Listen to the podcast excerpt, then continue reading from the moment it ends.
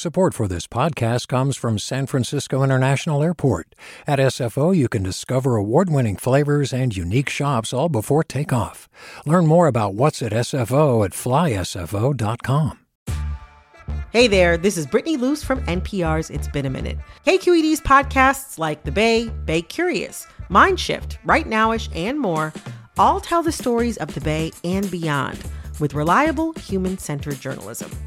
They aim to inspire, make you think, entertain, and expand your understanding of the place you call home. Here's how you can support podcasting at KQED. Showing your support is easy, and you can join Brittany in supporting KQED Podcast too at donate.kqed.org slash podcast.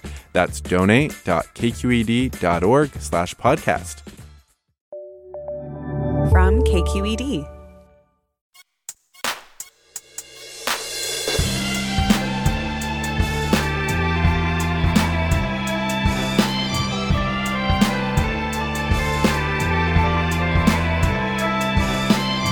From KQED in San Francisco, I'm Mina Kim. Coming up on Forum, the U.S. is in the midst of a massive modernization effort of its nuclear weapons. As tensions rise globally, Russia's invasion of Ukraine, China's expanding arsenal, and instability in the Middle East. Journalist Sarah Scoles set out to understand the scope and details of our nation's largest reinvestment in its atomic infrastructure in decades, visiting our national labs, talking with scientists, and re asking the question of whether having a nuclear arsenal keeps us truly safe. Scoles' new book about the science and philosophy of nuclear weaponry is called Countdown. Join us.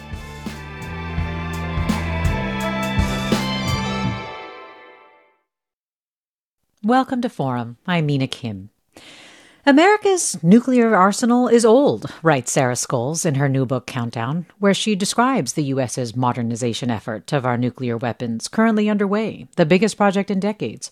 Our bombs are getting, quote, age altering surgery, nips and tucks, and new parts. And Scoles believes we should know more about this, not only because our tax dollars are paying for the upgrade, but also because we face different nuclear threats today than we did during the Cold War that demand we revisit the role and responsibility of having potentially world ending nuclear weapons, something many of the scientists at our national labs, as Scoles found out, think about all the time. Sarah Scoles joins me now. Welcome to Forum. Thank you so much for having me. You, I'm wondering if you could just start by laying out what we mean when we say our nuclear arsenal or stockpile? Like, what's in it? Yeah, so there are three basic kinds of nuclear weapons in our arsenal. There are the kinds of nuclear weapons that are dropped from planes, there are the kinds that are shot out from submarines, and then there is a set of missiles um, that are uh, buried beneath the ground in the uh, upper northwest and west of the United States, and those all together are called the nuclear triad the nuclear tri- triad, and there are about 5,000 of those in total, but some of those are in storage, others are more capable of being activated. Right, right, that's correct. Yeah, we don't need all 5,000 on hair trigger alert all the time. So, how old are they?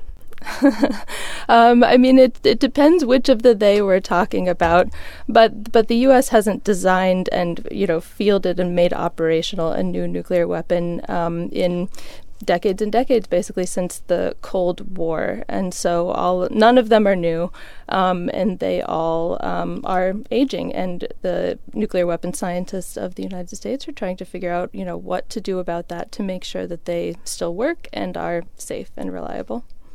So, are they too old to function predictably? This is something that you said there's some debate about. Right. Uh, yes. Uh, the nuclear weapons, you know, as, as the, there's a whole uh, agency within the government called the National Nuclear Security Administration, whose job it is to ensure that the nuclear weapons are safe, secure, and reliable. Um, and they keep an eye on how the weapons are aging. They do tests, they run simulations, and um, they, you know, make findings that you know I can't know the details of, and neither can you. And when they find something that looks problematic, they do an alteration or a modification or a modernization to make sure that they they do work. Um, and so they're doing that work all the time.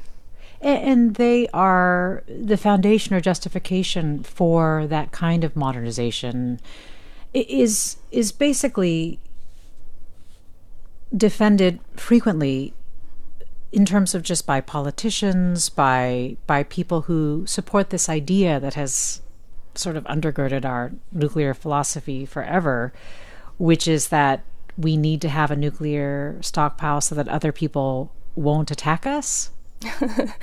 yeah, that's uh, kind of the, the contradictory philosophy of deterrence is that if you have nuclear weapons, people won't attack you and large scale conflict won't break out because they are afraid that you will retaliate with your uh, big scary weapons. But that idea um, both only works if you are actually willing to pull the trigger on those nuclear weapons should uh, you deem the need for that, or if other people are confident that they actually work. And so part of the motivation behind modernization is, you know, international confidence that, that the weapons are as um, effective as they, they were in the past.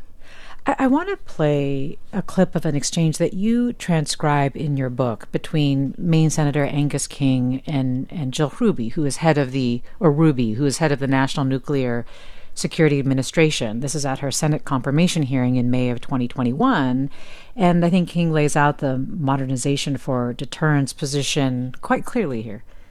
Our essential defense posture for the past 70 years has been deterrence of others' attacks on us. Is that not true? That is true, Senator. And deterrence rests upon your adversary understanding that you have a capacity to make life very difficult. That's a euphemism for them, uh, and the will to use it. Is that not correct? That is correct, Senator. And if your deterrent is out of date, in bad shape, not modernized, not able to be delivered, then that in fact makes the country less safe, does it not? That is correct, Senator. And so the modernization that we're talking about is essential to maintaining the peace. Isn't that correct? It is. I think this is important because people at, back home in Maine say, why are we spending all this money on nuclear weapons? And the reason is because we never want to have a nuclear war. The irony or the paradox of nuclear weapons is we build them so we'll never have to use them. And that strategy has, in fact, worked for over 70 years. Is that correct? That's correct. So I want to ask our listeners actually to weigh in to see if they agree with that, if they believe that nuclear weapons are needed to deter nuclear war, paradoxically, as you say, Sarah Scoles, right? And uh, you can join the conversation by emailing forum at kqed.org, finding us on our social channels at KQED Forum. We're on X, our digital community on Discord, we're on Instagram, and you can always call us 866 733 6786. Because, for example, as Michael tweets, nuclear weapons and mutually assured destruction served as a deterrent against nuclear war for decades, but no weapon is a deterrent unless it works when called for. So that makes a lot of sense in people's minds. But why are some people against modernization?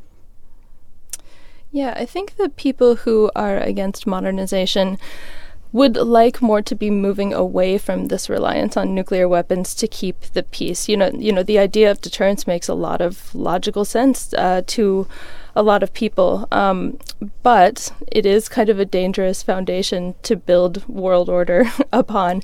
You can never be sure that the peace has been kept because you're deterring attacks or for some other reason or a whole host of reasons. And in the meantime, you have this big threat in the background thousands of our bombs, thousands of other people's bombs. Um, and so, uh, if you're modernizing, you're continuing that reliance instead of figuring out a more peaceful way to have peace than having a bunch of bombs in the background. Yes, uh, I've seen the arguments of, of abolishing them completely. You quote Global Zero in your book that says, Imagine a future where stability is not precariously balanced on the threat of mass destruction, where safety for some no longer requires vulnerability for others. But you also quote others who say that the best type of nuclear arsenal is basically the smallest and most feeble one that you need for deterrence, right? Right, right. Yeah, there's the idea of minimal deterrence. Like, do you need 5,000 weapons to convince people to not attack you? Could you have 10 instead? Or, uh, you know, s- some other kind of number. And then there's also the idea of something called um, a capability based deterrent, which is that you, you do get rid of the weapons, but you retain the ability to make them so that anybody knows that you could, you could come back at some other time and attack them, but without having every, all of these weapons sitting around, you know, with the potential for for accident or miscalculation or miscommunication or things like that. Mm. We're talking with Sarah Scoles, journalist and author of the new book Countdown: The Blinding Future of Nuclear Weapons. Sarah, in a piece you wrote for the New York Times last year, you, you quote the president of the Nuclear Threat Initiative in Washington, D.C., who says that the threat of nuclear use today, I believe, is as high it is as it has ever been in the nuclear age. Do you agree with this? And if so, what do you think is driving it? Is, is it global events? Um, I mean, I would say that the president of the Nuclear Threat Initiative probably knows more about the level of the level of threat than I do. So I, you know, I trust that assessment. Um, but I think, you know, as scary as the Cold War was, with you know the Soviet Union and and the U.S. holding each other in conflict all the time, things are much more complicated now. There are um, a number of other nations with nuclear weapons. There's the threat of nuclear terrorism. We have, you know, hot wars going on involving states that do have nuclear weapons. And, and you know, when you have a, a one-on-one conflict, that's one thing. But when you have a, a many-on-many conflict and just a lot of tension, um, I think that that does, you know, in some way make things more dangerous. Yeah, you've written about how we are in this new nuclear age. And, and Pete tweets When I think of nuclear weapons, I wonder why Republicans are hastening doom for Ukraine. Certainly, Russia's invasion of Ukraine, the sort of saber rattling around nuclear weapons, has probably played a role in the way that we are starting to think about nuclear threats now. Right, absolutely. I mean, I mean, Russia has made implicit, implicit and explicit uh, nuclear threats during its invasion of, of Ukraine, and p- part of the the dynamics informing the way that un- other countries respond to Russia's invasion is the fact that it is a, a, a nuclear superpower, um, and that's unavoidable.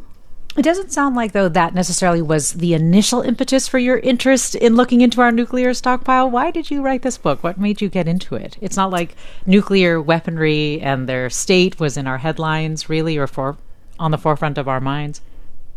No, I uh, it, it, happened because I uh, I moved to Colorado um, and uh, out out west and and you know in California there's just you kind of come upon these nuclear sites current and former um, just going mm. about your your business um, and uh, I'm a I'm a reporter uh, lucky for me and so I uh, asked a few of the nuclear weapons labs out out my way um, in in New Mexico if I could just come visit and ask them some questions about the, the science that was going on there. And I expected when I went to be learning about, you know, weapons things. Um, but what they did was show me, like, here's what we're doing for Mars science, or here's what we're learning about supernovae or black holes or things like that. Um, and I just, uh, you know, everybody loves a, a, secret. And I knew that they were not studying those things necessarily just out of the, the goodness of their hearts. They were studying them because of their relevance to nuclear weapons. And so, just after that, I became uh, a little bit obsessed with with trying to learn what was actually um, going on uh, there. And so, I started, you know, writing articles about how the science applied to the weapons, and then eventually said, "Hey, now I just want to write about the, these these weapons, and I want to know what's going on." And um, and then, unfortunately for all of us, world events lined up to make it all a little more relevant than when I initially started on the book. Yeah, sure. Well, we'll dig into more of what you found out after the break. We're talking with Sarah Scoles and with you, our listeners. What do you want to know about the state of the U.S.'s nuclear arsenal? Do you believe that the U.S. needs to have nuclear weapons to deter peace and support this modernization effort? Do you feel like we are at an increased nuclear threat? Again, for the first time, maybe since the Cold War. Why? Maybe you remember the nuclear threat during the Cold War. How did it shape you, your life, and your views on nuclear weaponry? You can email forum at kqed.org, find us on our social channels at KQED Forum, our phone number 866 733 6786. I'm Mina Kim. Support for Forum comes from San Francisco Opera. Set 10 years after a school shooting, the critically acclaimed opera Innocence takes us into a complex emotional journey where our understanding of innocence and guilt is constantly upended. Kaija Saariaho's ethereal score collapses the past into the present as a community of survivors grapple with how to move forward. Don't miss the highly anticipated American premiere of Innocence, June 1st through 21st. Learn more at sfopera.com. We've all got those parts of our house where the internet just won't go. Well, if you had wall to wall Wi Fi from Xfinity, you could worry less about dead spots. Because with wall to wall Wi Fi from Xfinity, you get fast speeds, reliable connection in every room, and power for all of your devices, even when everyone's online. That's wall to wall Wi Fi only with Xfinity. Restrictions apply, not available in all areas, actual speeds vary.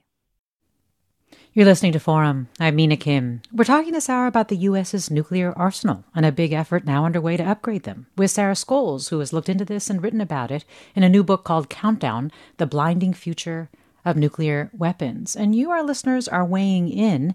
This listener writes on Discord Nukes don't deter nuclear war. What if there's an accident with the weapons? They should be abolished, not modernized.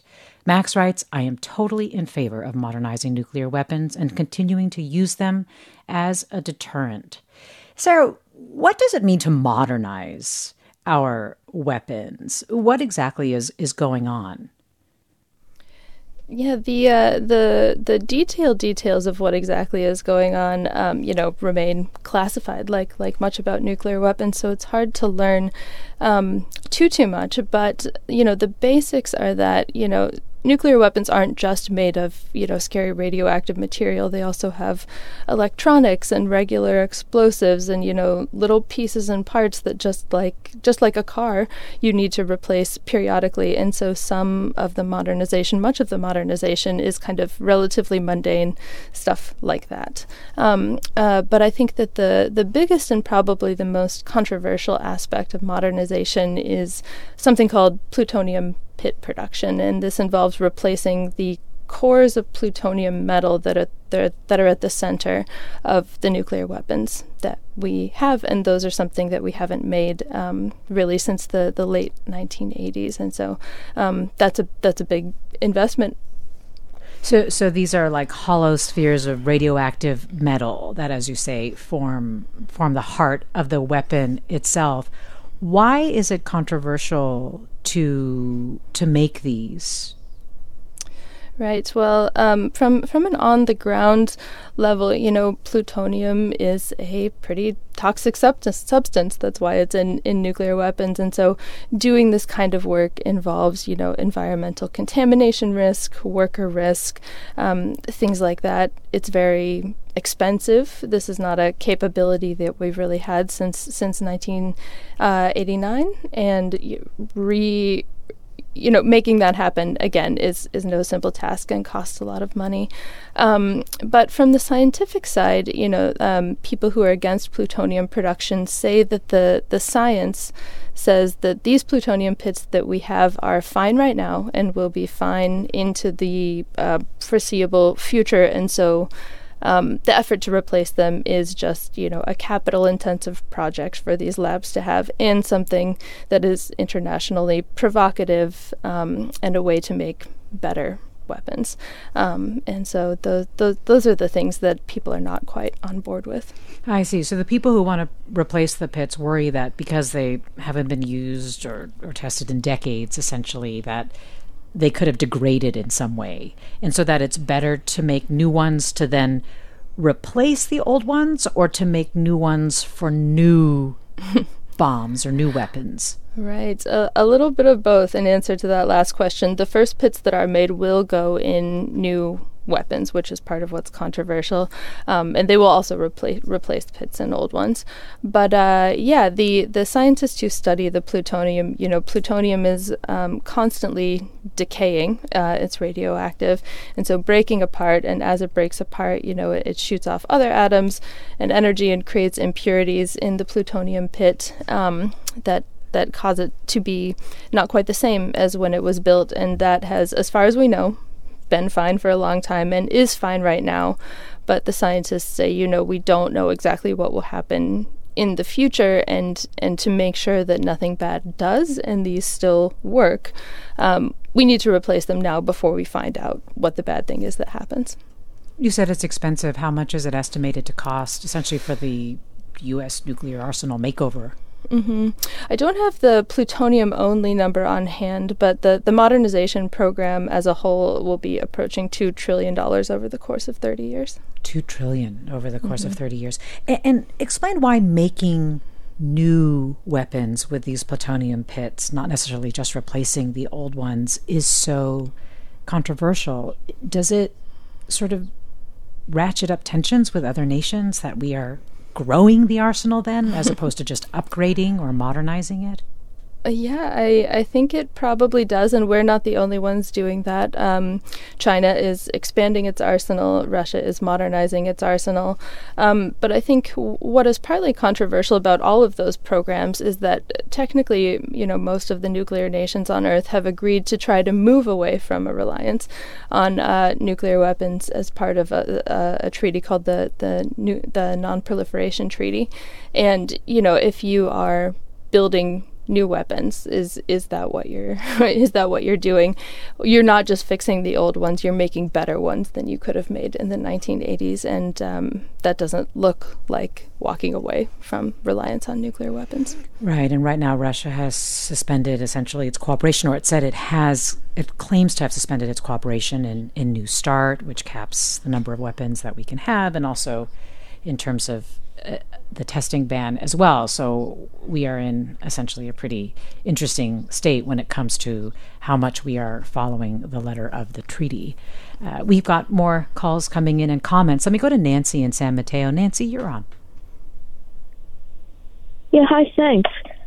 The way, if I understand this correctly, modernizing these weapons makes them more accurate and more hair trigger alert and more first strike capability. So I'm wondering about the treaties. I the presidential directive 59 that President Carter put in place to for first strike capability, and then President and President Clinton uh, made that permanent by saying the the U.S. reserves the right to strike first, and that will be the cornerstone of U.S. military policy into forever into the future. And so, what does that mean for future treaties? Uh, Nancy, thanks. So, so Sarah, first, first strike policy. Can can you explain what Nancy is talking about? Yeah, so that means that the U.S. says it, it retains the right to not just, um, you know, bomb another country if they have bombed us, but to make the first move and be the first to launch a nuclear weapon. Um, and it's uh, it's pretty controversial, but it is something that the United States has affirmed um, over and over, despite despite calls for it to to not be that way. That it, it would like to be able to strike first if it deems that necessary. And then, is that in violation of any treaties? Um, no, not that not that I'm aware of, uh, but uh, it is not a policy that, that every country has, and, and what makes it controversial is that that is you know that is not strictly the the retaliatory part of deterrence, but I think the argument in favor of it is that you know if you can if you can stop a conflict from starting in this way or stop your country from being bombed if you have reasonable information that that someone else is going to do it first, then that's a capability you want to hang on to. So I think you know there's there's arguments on both sides. Well, listener Todd writes, We don't need bombs for deterrence. No first strike is a pledge we can embrace and make the law. The president alone should not be allowed to decide. We're talking with Todd and with other listeners at 866 733 6786, at our email address forum at kqed.org, on our social channels at KQED Forum. We're talking with Sarah Scoles, a journalist and also author of the book Countdown, about our nuclear arsenal and how it's getting an upgrade, and again, raising questions about the role and responsibility of the U.S. as a nuclear nation. And this point that Todd makes about the president making the decision, I think it's really worth it to, to dig into our protocol when it comes to using nuclear weapons. We've referred to it as finger on the button, you know, having the nuclear codes and so on. You wrote a really interesting piece about our nuclear protocol. Can you remind us first what it is? Is it really one person? Sure, yeah, it's fairly simple to explain because it really is just one person in the United States. The uh, president has the authority to make a decision to launch nuclear weapons, and it's, you know, um, unofficial protocol for the president to confer with with other um, leaders within the government before doing that. But they do not have to ask anyone's permission. They don't need a vote. They don't need someone else to make a nuclear strike first. Any given day, they can essentially, as long as it's not a war crime, decide to launch launch a nuclear weapon. Which yes. I think, uh, yeah, uh, our caller is not alone in uh, finding that disturbing. Yes, because they can dismiss any of the advice that they would be getting from the aides that they would confer with, the Secretary of Defense or military leaders, and so on. There are groups who'd like to change this protocol and actually using using brain science as well. But can you talk a little bit about some of the arguments for changing that protocol that you covered last year? Mm-hmm. Uh, I mean, the biggest argument is just that the the power to uh, destroy a lot of people's lives um, should not be in the hands of any one person, um, no matter who that person is or, or how capable they've proven themselves. And it's uh, it's better to have at least one other person um, agree to the decision. And um, I think that's the biggest argument. You know, in terms of the brain science, you know. Uh, even a president in, in a volatile situation is not just acting on on logic. They're reacting to feelings and previous things that have happened to them and time pressure. And th- that's just a lot of dynamics going on for, for one person to have all of that power. Yes, just the stress on the brain when there is a time compression, the the gravity of what it is that they are about to do. The argument in in the piece for, from the people who are wanting to change the protocol is that the assumption is that there is a rational actor behind that decision, but there are just so many stressors that can make that situation, you know, inhibit someone's ability to be totally rational. Can you also talk about psychic numbing or inability to be empathetic if the number of casualties grows? That was really striking. Right, right. Yeah, that's a, an interesting psychological finding. You know, if we hear about one person's death or two people's death or even 10 people's death, that's something we can um, understand and ingest, and it makes us very sad. But when the numbers start higher, it's probably something our brains can process on an individual level. Like, what does it mean to our brain for 1 million people to die, 2 million people to die? That's kind of Im- impossible to actually conceptualize. And so, as the number of casualties goes up, it actually, you have less empathy than you would if it were a smaller number of people, kind of paradoxically. Yes. And then there were simple fixes like suggestions that you change the speaking order in the meeting so that uh, it isn't necessarily the president coming down and saying, This is the decision I want to make, because that can then inhibit people from sharing their real opinions about whether or not they should do a nuclear strike. So the the suggestions ranged from the small to large, I would say, with regard to changing our protocol. But what is the likelihood you think of of that happening that we would actually revisit it and make modifications? Yeah, I mean, at first, when I started reporting that article, and from the outside, it seems like such a huge and you know monumental thing that you would ever change this this you know world altering protocol. But I, I talked to a, a, historian named Alex Wellerstein who said that actually you know the protocol has has subtly shifted over the decades that we've had nuclear weapons as we get new technology or people have new fears. And so it is it is possible. It just requires political will and the right president and the right circumstances. And you know maybe now this time when we are thinking about nuclear weapons more than we have in the recent past is a time to introduce some of these proposals and give them some thought Noel writes Nuclear weapons are enormously dangerous, but don't appear to be terribly useful, so why do we want to keep them? I've always felt nuclear weapons are inherently absurd, and we need worldwide disarmament now. Another listener writes If every country had one nuclear weapon able to hit any other nation, even a minor incursion would be a very risky move. Paper promises are less effective than certain dread. This listener wants to know Can you discuss the Treaty on the Non Proliferation of Nuclear Weapons? Is that the law? Uh, well, it is an international agreement and a, a treaty, um, and it uh, essentially. Uh, nu- nations that do not currently have nuclear weapons who have signed it agree not to acquire them. Um, and uh, there, there are a lot of details in here, but countries that do have nuclear weapons kind of agree to what I was talking about earlier to like gradually um, decrease the the reliance and the number of weapons that are out there, and and the idea of it was to kind of you know halt halt this um, expansion. You know, we used to have a lot more nuclear weapons in the world than we do right now, and even though there's still a scary number, it's much less scary than it was at the height of the the Cold War. And so, um, you know, that sort of seemed to be the direction that things were going, and there was momentum that way back then.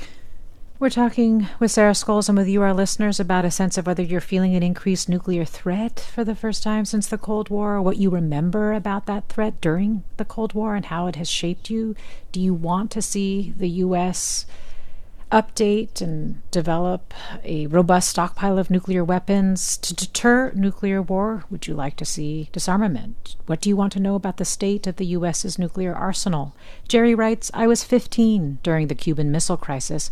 I remember going to bed wondering if I would wake up in the morning. I lived in the Boston area. A missile launched from a Soviet submarine could have gotten to me within 15 minutes. Greg writes do our current nuclear bombs have a best by date? Do nuclear weapons expire? We talked, Sarah, about how it's unclear whether the plutonium pits do or not. Is that the same thing as just generally? Do nuclear bombs expire? Do nuclear weapons have a best by date? As Greg wants to know. yeah, I like uh, I like Greg's phrasing. I might steal that. um, um, you know, unfortunately, if they do, they uh, the the people who work on them don't tell me the best by date actually. But um, I think the concern is not you know necessarily that they won't work at all or that something spontaneously bad will happen, but that they won't be as effective. And if you have them, the idea goes for this deterrence, so that people are threatened out of out of attacking you if they're not as effective um, and if people don't have confidence that they're as effective then they're not doing their their threatening job um, and uh, so that's, yeah, I mean, that's the question. And the hard thing about all of these questions involving deterrence is that you can't actually have a very definitive answer. It's not really an idea that you can test in a definitive way. Yes, yes, not an idea that you can test after the fact.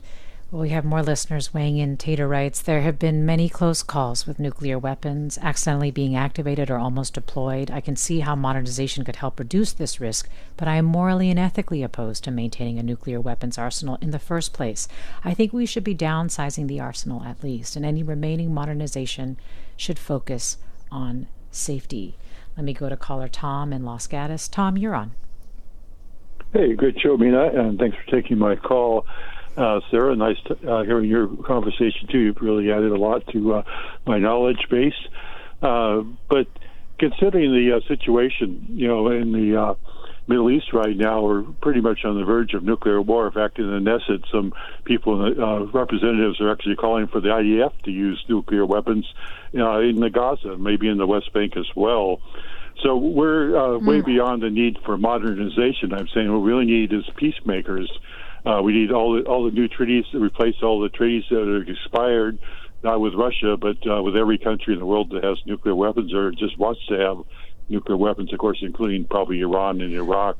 Well, well, let me ask you, Sarah, is that is the New START treaty essentially expired because Russia has said that it's suspending it, or at least for what we know right now, maybe they haven't been doing the the administrative details of that, but are are they generally staying to the limits in terms of how many active weapons they have on hand?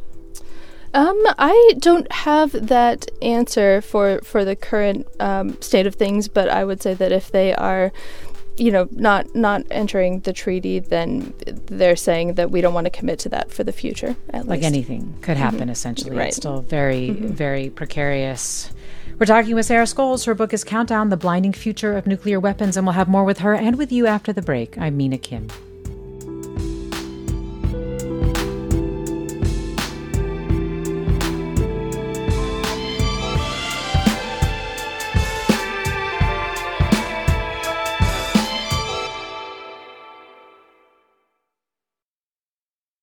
Support for Forum comes from San Francisco Opera. Set 10 years after a school shooting, the critically acclaimed opera Innocence takes us into a complex emotional journey where our understanding of innocence and guilt is constantly upended. Kaija Saariaho's ethereal score collapses the past into the present as a community of survivors grapple with how to move forward.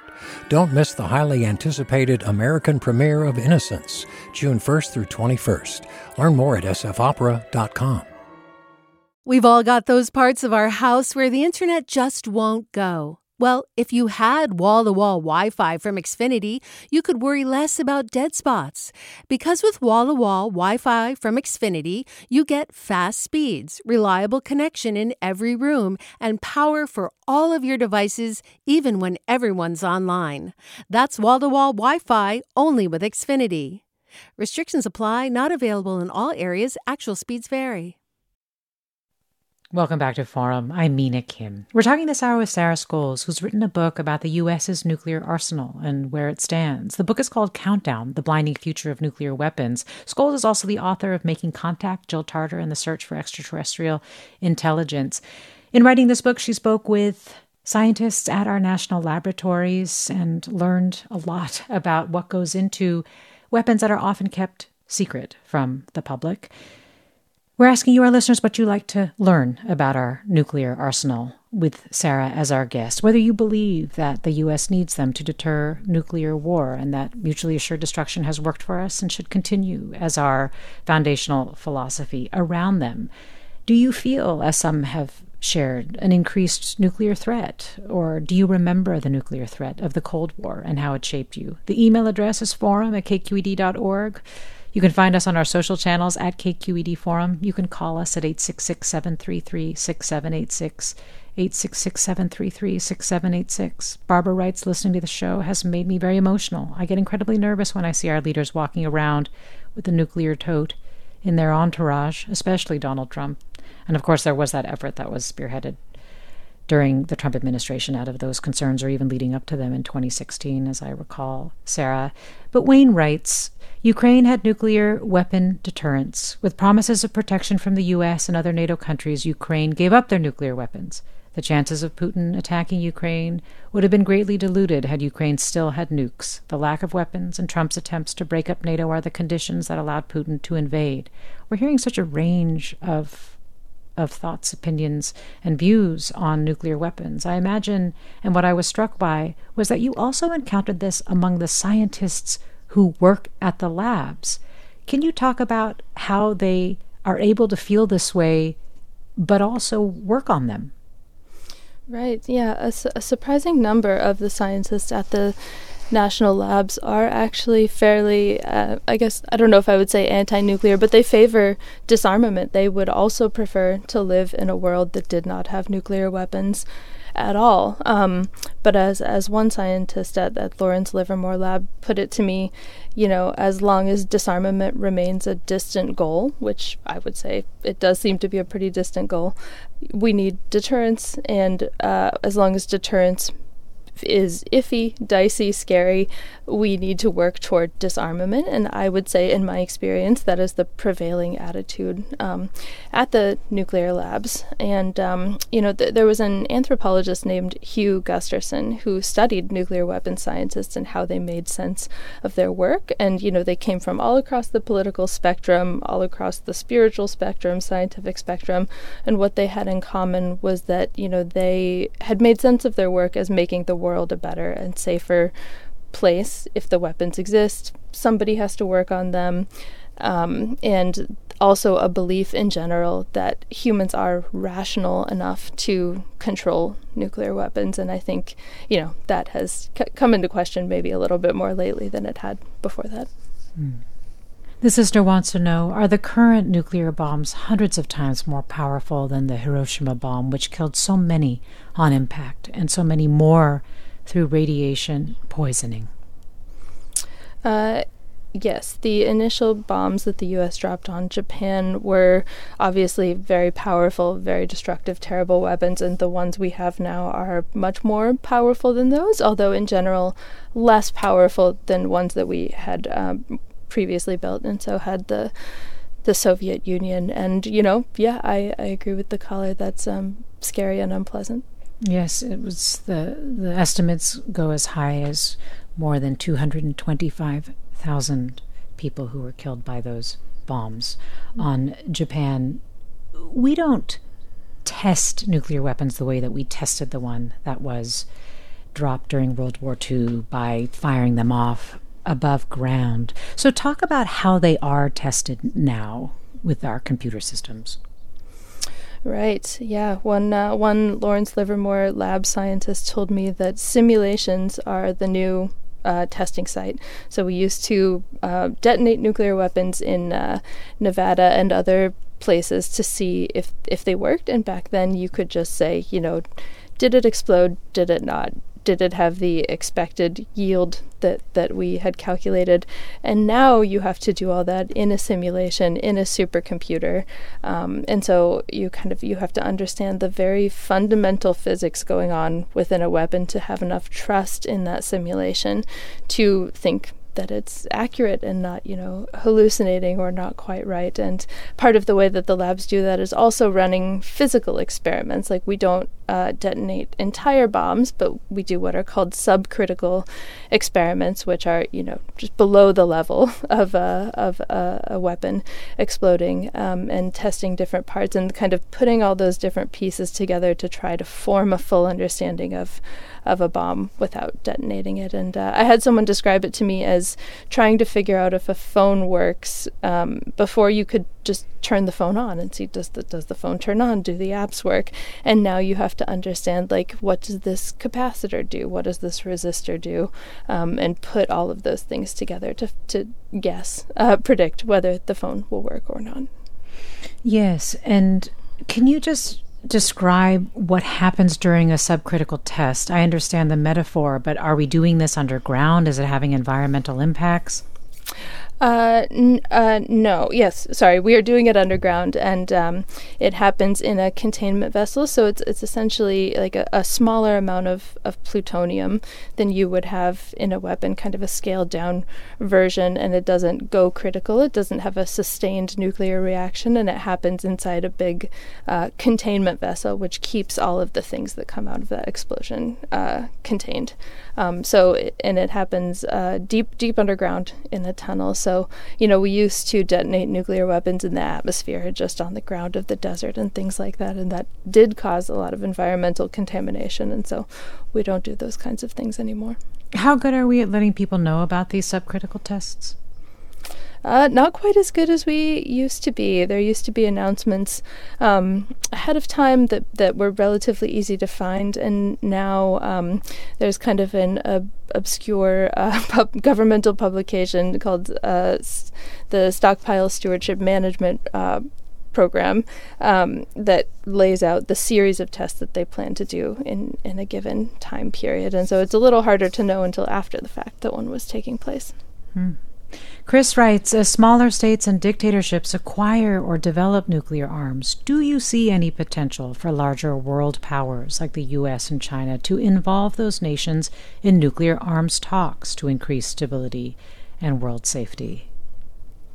Uh, sure. I think that that I mean I think that you know talking about nuclear weapons is always better than doing more active things about nuclear weapons, and so uh, if new states come uh, aboard the the nuclear armed um, as nuclear armed nations, then I think it would be good for all of all of us and the countries that don't have nuclear weapons to talk about what that means for the world order. How much are we talking about what we have, sharing information about it with other nations. What are the arguments and debates that are going on among the scientists that you spoke with with regard to the value or importance of doing this, which could be seen as counterintuitive? Mm-hmm. I mean, in the U.S., nuclear weapons are some of the you know, uh, best best kept secrets, most most classified information um, in the U.S. But you know, this this idea of deterrence that we're talking about doesn't doesn't work unless other countries know what you have going on and what your your capabilities are. And so at the same time that you're trying to not give away your secrets, you also do have to talk publicly and internationally about what is going on so that everyone is on the same on the same page. And uh, I think that people at the labs are starting to recognize that that kinds of tra- that kind of transparency is uh, more important. And there are um, you know other efforts outside of the labs. There's something called the the Nuclear Notebook um, that attempts to to put information about different countries' arsenals um, online so that even if they're not talking to each other, they can look at this website and see what's going on other places. Well, this listener writes Uninformed opinions about strategic national security issues are absurd. This should be left to the experts. It's the failures of human nature that require us to have nuclear weapons in the first place. I take the listener's point, but I also the extent to which this affects us all and how little we know about it is something and yet we have very strong feelings about it right i think there's a lot in that right what is our role what role should we be able to have in helping determine our nation's course of action on this sarah? Yeah, I think I mean that's as a as a journalist, it's not necessarily my place to have um, that kind of policy opinion, but I think that you know, as as citizens, as residents of the United States, this is these things are being done in the name of our country with our tax dollars and i think that whatever that subject is whether it's nuclear weapons or transportation or anything it's it's our job to be as informed as we can about what's going on let me go to bill in los gatos bill you're on Hi. Um, yes, I'm calling from the, the SETI Institute, founded by Jill Tarter. So we're big fans of Sarah. Oh. Great to have her on this program. Um, I'm calling because uh, you know at the institute we tend to think of things at planetary scale, and we certainly worry and think about existential threats to our species, and, and of course, nuclear weapons uh, are among the the top ones, along with things like climate change. I'm curious about Sarah's perspectives on the fact that while our long-term survivability as a species probably depends on getting rid of these weapons ultimately when we can figure out how to unite as a one species on one planet. But in the meantime, curious to know if she feels that, that this modernization program, which is perhaps inevitable in any case, uh, is is something that makes sense uh, from a journalist, journalistic point of view. Hmm. I know you don't want to probably say, Sarah, but I think Bill is asking of as is, is a good question. You do know a lot about this at this point, and your book is very even-handed. But do you have a view? Um, yeah, you're right that I would prefer not to say my view, but I think, you know, when you speak to the scientists and they use things like the car analogy of, you know, you replace your air filter in your car and things like that, I I will say I'm of the opinion that I don't think nuclear weapons are going anywhere anytime soon. Even if you know we spontaneously gave them up, that wouldn't mean everyone else would. And then what happens to stability and and so I think I think we're in this place, and I I do think that if if nuclear weapons are going to continue to exist, we should make sure that they're as safe and reliable as they can be. And so I think that, you know, as far as the aspects of the modernization program that get at, at that part of things, I would say it makes sense to me. Hmm. We're talking with Sarah Scoles. Her new book, Countdown The Blinding Future of Nuclear Weapons, out today. And let me remind listeners you're listening to Forum. I'm Mina Kim. Let me go to Chad in Vallejo. Chad, you're on. Hey, you got me? Yep. Oh, okay. Hey, yeah, my question was kind of more related to the old nukes that we have, and if it's possible to repurpose some of the gra- degrading plutonium in like nuclear reactors. I know they use uranium. I'm not so clear on the science behind, you know, degrading plutonium, and uh, I know that would be a huge factor that they're probably looking at too, with our degrading nuclear power plants as is, and our baseload energy, and yada yada yada. So I just didn't know if you had any thoughts on that or have heard hmm. anything as far as proposals on how they would deal with the older weapons. Yeah, repurposing them. So, Chad, thanks. Sarah? Mm-hmm. Uh, yeah, I, I don't know of any efforts to to take any of the plutonium and use them in you know in a nuclear energy capacity. And a lot of times, you know, the, the radioactive material that goes in weapons and that that goes in in reactors, you know, the the two never the twain shall meet. Um, they're separate programs, but I will say that the plutonium for the new plutonium pits is recycled. Um, it's coming from old plutonium that we've already made and used. So so some amount of that is going on. Hmm. Yeah. Well, Alan writes It seems unsafe for us to disarm nuclear weapons unless all other countries disarm their own nuclear weapons at the same time. Perhaps a gradual phase down over many years might be better. But how could we be sure no one is developing new weapons, upgrading old weapons, or hiding weapons?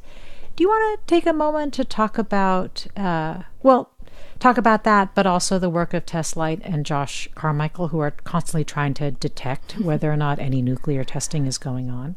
Sure. Um, yeah, I'll take the the first part first, which is that um, you know trying to make sure that people are doing what they already agreed to do through treaties and things like that is is something that we do now. Um, you know, for for treaties like um, the Comprehensive Test Ban Treaty, where people agreed not to um, not to test nuclear weapons. You uh, there's there's a saying in that world called trust but verify. Like you trust that the countries that signed that agreement are going to abide by it, but you would also like to check it out. And so if if we move to a world with um, fewer or no nuclear weapons, we would continue um, you know verification programs like that. And uh, one of them, um, as you mentioned, Mina, is uh, an effort by two scientists at Los Alamos, Tess Light and Josh Carmichael, who are attempting to take all of these signals, like um, the ground shaking, uh, radioactivity in the air,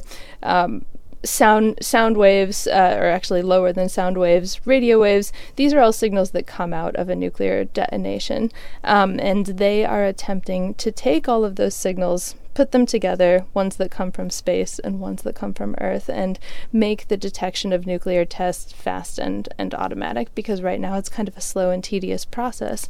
Um, and the idea is that if you can detect whether someone is doing a nuclear test or exploding a weapon, um, then you know that that will deter them from doing so if they know that you can do it quickly, automatically, and and for tests at a very low level. And so that is their project going on.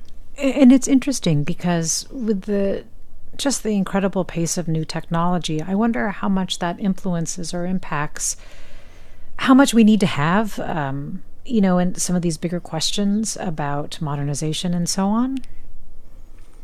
Uh, yeah, I think that's a good question, and I mean some some of the new technologies we have are actually going toward um, toward this treaty verification. Like there are scientists at Sandia National Lab whose whose whole job is to try to come up with new technologies to anticipate treaties or agreements to make sure that we can, um, you know, make make their use reliable. This listener writes The risks of unintentional nuclear wars or other nuclear accidents have been rigorously studied by the National Academies of Science. They've concluded that the risks of nuclear war remain real and are becoming more complex as new technologies and new adversaries arise and have great uncertainties. Nuclear weapons threaten our existence just by existing.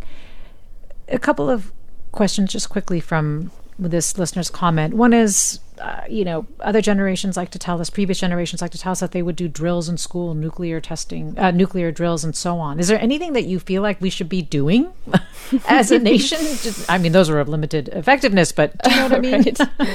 uh, yeah. Um, I think. I mean, I think learning about the the fact that you know nuclear weapons have always been relevant even when they were in the background and are you know newly relevant again today is a start. I don't know that we need to go back to um, the yeah. the air raid drill era, but I think just you know being informed about what's going on in this country and in others is probably a good first step.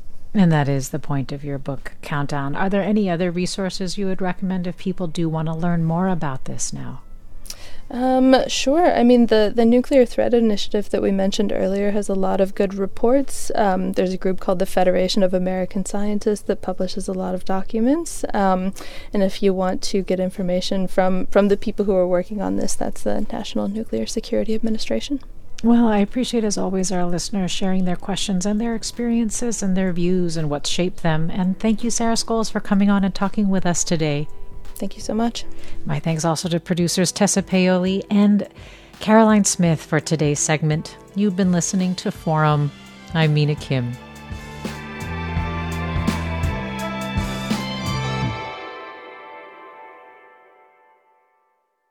Funds for the production of KQED's Forum are provided by the John S. and James L. Knight Foundation the Generosity Foundation, the Germanacos Foundation, and the Heising Simons Foundation. Support for Forum comes from San Francisco Opera. Set 10 years after a school shooting, the critically acclaimed opera Innocence takes us into a complex emotional journey where our understanding of innocence and guilt is constantly upended. Kaija Saariaho's ethereal score collapses the past into the present as a community of survivors grapple with how to move forward. Don't miss the highly anticipated American premiere of Innocence, June 1st through 21st. Learn more at sfopera.com. We've all got those parts of our house where the internet just won't go. Well, if you had wall to wall Wi Fi from Xfinity, you could worry less about dead spots. Because with wall to wall Wi Fi from Xfinity, you get fast speeds, reliable connection in every room, and power for all of your devices, even when everyone's online. That's wall to wall Wi Fi only with Xfinity. Restrictions apply, not available in all areas, actual speeds vary all over the country. We need to improve reading in Wisconsin. Schools are changing the way they teach reading. I'm calling for a renewed focus on literacy. We have gotten this wrong in New York and all across the nation. And it's happening because of a podcast. I think your podcast has changed my life. And I'm going to share this podcast with everyone I meet. Sold a Story investigates how teaching kids to read went wrong. New episodes of Sold a Story are available now.